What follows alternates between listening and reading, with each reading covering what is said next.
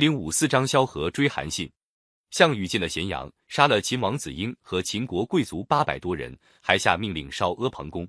跟随项羽进关的五十多万兵士，谁没受过秦朝的压迫？他们见了豪华的阿房宫，想到他们过去受的罪，心里燃烧起报仇的火苗。项羽一声令下，大火就放起火来。这场火一直烧了三个月，把阿房宫烧成一堆瓦砾。项羽原来是楚国的贵族，趁着农民起义的机会参加了反秦战争。灭了秦朝以后，他不可能为广大农民着想，他决定重新划分封地，把统一了的中国又弄得四分五裂。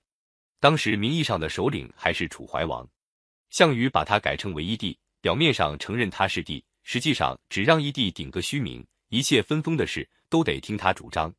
他把六国旧贵族和有功的将领一共封了十八个王。自称为西楚霸王，春秋时期不是有霸主吗？项羽自称霸主，等于宣布他有权号令别的诸侯，诸侯都得由他指挥。到了第二年，项羽干脆把挂名的义帝杀了。分封诸侯以后，各国诸侯就都分别带兵回自己的封国去，项羽也回到他的封国西楚的都城彭城。在十八个诸侯中，项羽最忌的是刘邦，他把刘邦封在偏远的巴蜀和汉中。称为汉王，又把关中地区封给秦国的三名降将张邯等人，让他们挡住刘邦，不让刘邦出来。汉王刘邦对他的封地很不满意，但是自己兵力弱小，没法跟项羽计较，只好带着人马到封国的都城南郑去。汉王到了南郑，拜萧何为丞相，曹参、樊哙、周勃等为将军，养精蓄锐，准备再和项羽争夺天下。但是他手下的兵士们却都想回老家。差不多每天有人开小差逃走，急得汉王连饭也吃不下。有一天，忽然有人来报告，丞相逃走了。汉王急坏了，真相突然被人斩掉了左右手，一样难过。到了第三天早晨，萧何才回来。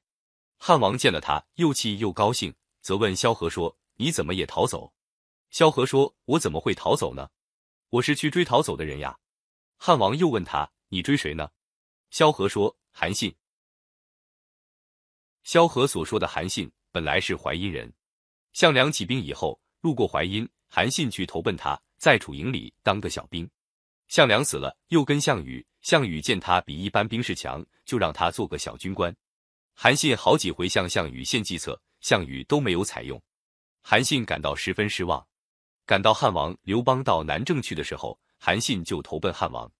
韩信到了南郑，汉王也只给他当个小官。有一次，韩信犯了法被抓了起来，差不多快要被砍头了。幸亏汉王部下一个将军夏侯婴经过，韩信高声呼喊，向他求救，说：“汉王难道不想打天下了吗？为什么要斩壮图？”夏侯婴看韩信的模样，真是一条好汉，把他放了，还向汉王推荐。汉王派韩信做各管粮食的官。后来，丞相萧何见到了韩信，跟他谈了谈，认为韩信的能耐不小，很器重他。还几几次三番劝汉王重用他，但汉王总是不听。韩信知道汉王不肯重用他，趁着将士纷纷开小差的时候，也找个机会走了。萧何得到韩信逃走的消息，急得跺脚，立即亲自骑上快马追赶上去，追了两天才把韩信找了回来。汉王听说萧何追的是韩信，生气的骂萧何说：“逃走的将军有十来个，没听说你追过谁？单单去追韩信是什么道理？”萧何说：“一般的将军有的是，像韩信那样的人才，简直是举世无双。大王要是准备在汉中待一辈子，那就用不到韩信；要是准备打天下，就非用他不可。大王到底准备怎么样？”汉王说：“我当然要回东边去，哪能老待在这儿呢？”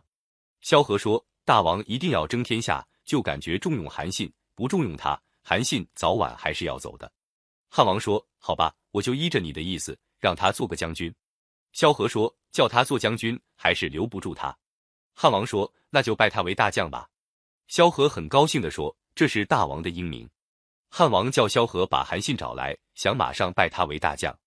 萧何直爽地说：“大王平日不大注意礼貌，拜大将可是件大事，不能像跟小孩闹着玩似的，叫他来就来。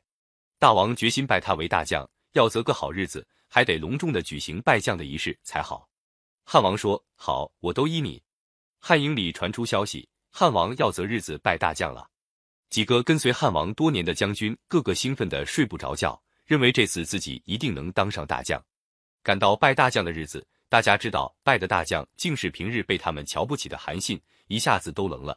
汉王举行拜将仪式以后，再接见韩信，说：“丞相多次推荐将军，将军一定有好计策，请将军指教。”韩信谢过汉王，向汉王详详细细分析了楚汉双方的条件，认为汉王发东征一定能战胜项羽。汉王越听越高兴，只后悔没早点发现这个人才。打那以后，韩信就指挥将士操练兵马，东征项羽的条件渐渐成熟了。